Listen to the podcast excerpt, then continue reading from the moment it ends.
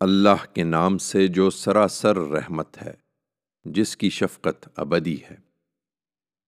جب آسمان پھٹ جائے گا اور اپنے پروردگار کے حکم کی تعمیل کرے گا اور اسے یہی زیبا ہے، اور جب زمین تان دی جائے گی اور جو کچھ اس کے اندر ہے اسے باہر پھینک کر خالی ہو جائے گی اور اپنے پروردگار کے حکم کی تعمیل کرے گی اور اسے یہی چاہیے۔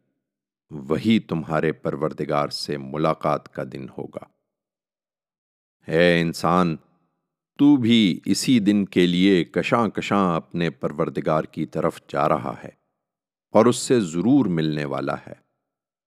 پھر جس کا نامہ اعمال وہاں اس کے دہنے ہاتھ میں دیا جائے گا، اس کا حساب نہایت ہلکا ہوگا اور وہ خوش خوش اپنے لوگوں کی طرف پلٹ آئے گا۔ اور جس کا نام اعمال اس کے پیچھے ہی سے اس کے بندھے ہوئے ہاتھوں میں پکڑا دیا جائے گا، وہ جلد موت کی دہائی دے گا اور دوزخ میں جا پڑے گا۔ یہ اپنے لوگوں میں مگن رہا۔ اس کا خیال تھا کہ اسے ہرگز کہیں پلٹ کر نہیں جانا ہے۔ ہاں کیوں نہیں؟ اسے ضرور پلٹ کر جانا ہے۔ اس لیے کہ اس کا پروردگار تو اسے دیکھ رہا تھا۔ اس لیے یہ بات نہیں۔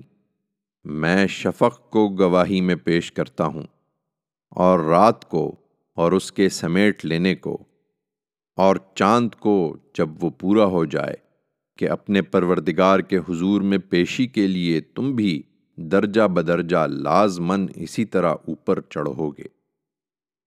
سو انہیں کیا ہو گیا ہے کہ نہیں مانتے اور جب ان کے سامنے قرآن پڑھا جاتا ہے تو اس کی عظمت کے اعتراف میں سجدہ ریز نہیں ہو جاتے۔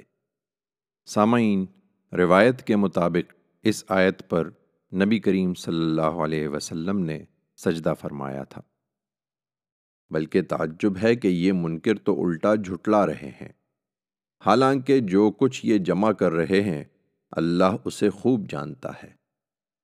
اس لیے اے پیغمبر، انہیں ایک دردناک عذاب کی خوشخبری سنا دو۔